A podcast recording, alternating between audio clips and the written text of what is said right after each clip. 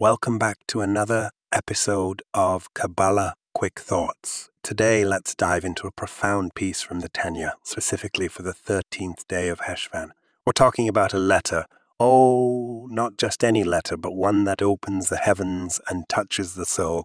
Chapter 27, my friends, where we learn about the eternal life of a tzaddik. Imagine this. Uh, tzaddik passes on, right?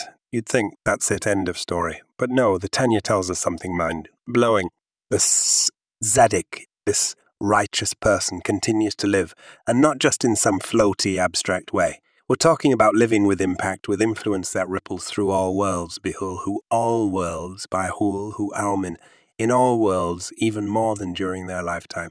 Can you believe that? That tzaddik is still with us here in this very physical world. And guess what?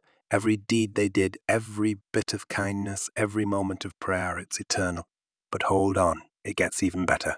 Deeds give birth to more deeds. It's like planting a tree of goodness that keeps on growing, reaching higher, branching out. It's a divine multiplication, an exponential expansion of holiness.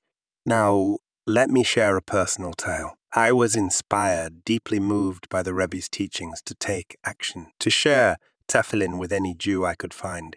Even though the tzaddik may have passed, their inspiration is as alive as ever.